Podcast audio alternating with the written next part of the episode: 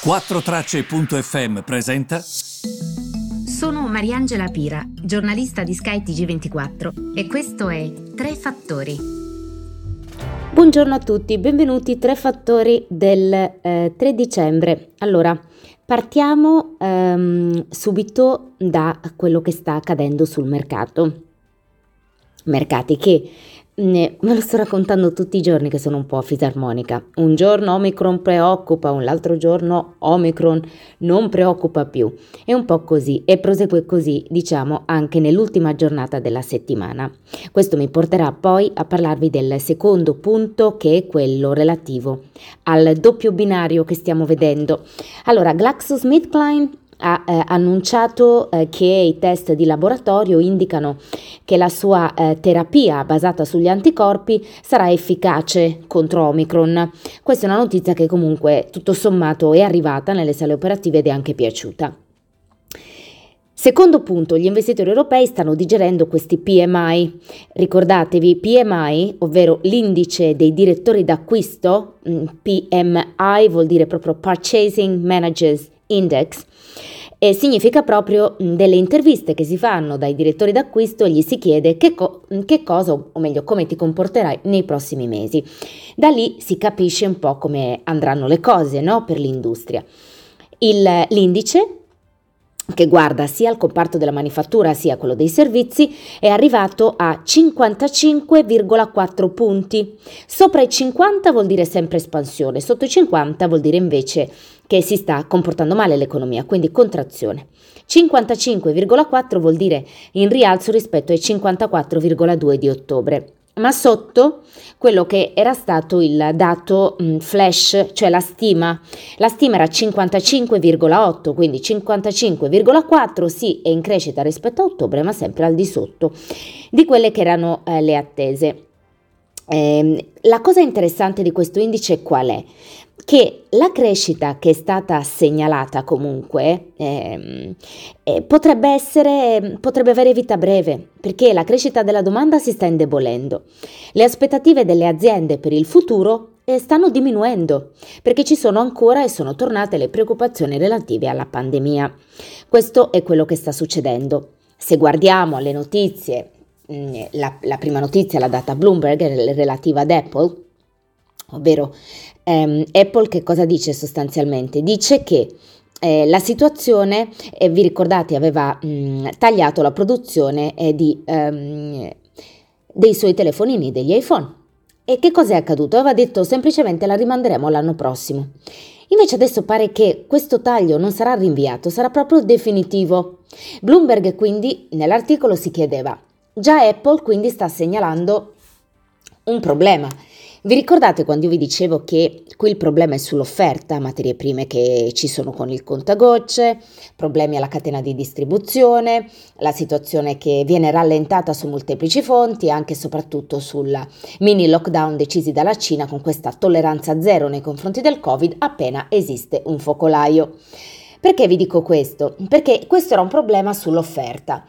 Quello che sta dicendo Apple però è un'altra cosa, sta dicendo che anche la domanda sta avendo delle difficoltà. E questo è importante perché domanda in difficoltà vuol dire sostanzialmente che mm, c'è un problema. C'è un problema anche da parte dell'acquisto e i telefonini Apple non è che costino poco, eh? quindi c'è un problema da parte dell'acquisto di chi ha anche un determinato tipo di reddito e probabilmente mh, mm, lo vede eroso questo potere d'acquisto da prezzi sempre in crescita e da salari che invece non crescono così come stanno crescendo i prezzi o banalmente il nostro carrello della spesa. Noi lo vediamo peraltro in Italia e in Europa con alcune differenze, in Germania i, cre- i crescono, prezzi crescono molto di più, in Inghilterra idem, da noi molto meno, ma stanno crescendo, non vedevamo questa crescita da parecchio. E quindi nonostante questo anche il nostro carrello della spesa banalmente sta aumentando. Ora, questa è la situazione.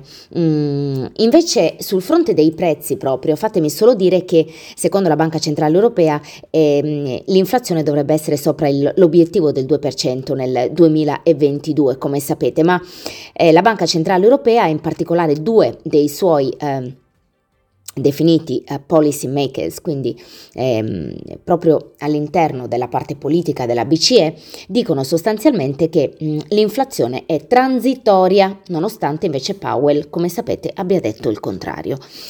Vi spiegavo prima che c'è da ricordare che comunque la situazione negli Stati Uniti e la situazione in Europa è molto differente, quindi è ovvio anche che usino degli aggettivi differenti. Torniamo invece alla definizione che abbiamo usato anche ieri a business, cioè vite parallele. Perché dico questo? Perché da una parte c'è ehm, l'economia che, vista, che era vista in ripresa, no? La domanda che era vista in ripresa ma questa adesso non, non, c'è tanto più, nel senso che comunque vediamo degli indebolimenti eh, sul fronte della domanda. Dall'altra invece mh, mm, ci sono i prezzi, come sapete, che continuano a salire, volenti o nolenti. Questa situazione vede le banche centrali mh, mm, in difficoltà, perché la banca centrale adesso deve cercare di capire cosa fare. Eh, voi vi ricordate negli anni 70 Volcker iniziò questa operazione pazzesca di rallentamento dell'economia, quindi alzò i tassi, il costo del denaro costa di più, alzò i tassi e negli anni 70 con questa serie di rialzi dei tassi sostanzialmente spinse un rallentamento dell'economia, calò la domanda, i prezzi scesero. Eh, ma come fa la banca centrale a fare una cosa del genere in questo momento? Perché l'economia sta già rallentando senza che ci si metta lei a farlo. Capite qual è la grande dicotomia? L'economia rallenta perché al di là della domanda che effettivamente è ripresa quest'anno, e comunque c'è anche un problema di offerta che manca. Quindi gli strumenti che di solito hanno a disposizione le banche centrali, alzo i tassi, innesco il rallentamento, scendono i prezzi, non lo so se lo puoi fare adesso, perché comunque la situazione non è così divertente. Le, le, c'è già stato questo rallentamento, questo incipit di rallentamento dell'economia. Capite qual è la differenza rispetto a prima? Infine volevo anche ricordarvi un'altra notizia. Badate bene, la Cina sta cambiando molto atteggiamento con tutto. Eh. Adesso se la sta prendendo anche con i titoli mh, mm, delle eh, compagnie tecnologiche start-up eh, che sono nate ehm, da anche da parecchio tempo fa e che hanno avuto successo. Io per esempio quando ero in Cina usavo questa Didi Dutch che è una app per chiamare appunto, è, è l'Uber cinese sostanzialmente. I titoli oggi stanno crescendo tanto nonostante mh, la Cina abbia detto che vuole il delisting, quindi vuole che fuoriesca dal listino americano. Meno di sei mesi dopo la sua IPO, quindi dopo il debutto in borsa negli Stati Uniti, Didi Dutch ha detto che mh, si delisterà, quindi fuoriuscirà dal New York Stock Exchange. Capite che sta cambiando la musica in Cina? È iniziata col calcio e proseguita con i grandi gruppi tecnologici eh, che secondo i cinesi erano in possesso di tantissimi dati, quindi questo non va bene per loro.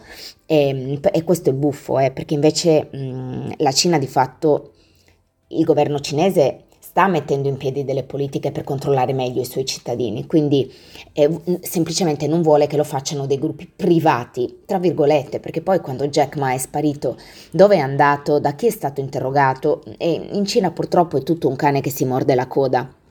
Però su questo dedicherò assolutamente un podcast a parte perché ehm, è importante secondo me anche cercare di capire che cosa sta succedendo in quel paese. Da Taiwan a Hong Kong le cose stanno cambiando mm, molto velocemente e, e, invece avete visto che la Merkel si è complimentata con l'Italia per come ha gestito la questione Covid, si è complimentata indirettamente perché ha detto ma magari fossimo nella situazione italiana. E a quanto pare la Germania è ad un passo da rendere i vaccini eh, per il Covid obbligatori e sta imponendo, lo avete visto, strette misure nei confronti dei non vaccinati, una sorta di lockdown dei non vaccinati. È questo che sta accadendo in Germania in questo momento, eh, bisogna fare veramente mh, mm, attenzione. Invece volevo solo segnalare che oggi un manager di fondi dice di fare molta attenzione all'inflazione e a come la Fed reagirà sul fronte dell'andamento dei prezzi perché potrebbe essere catastrofico per i titoli azionari.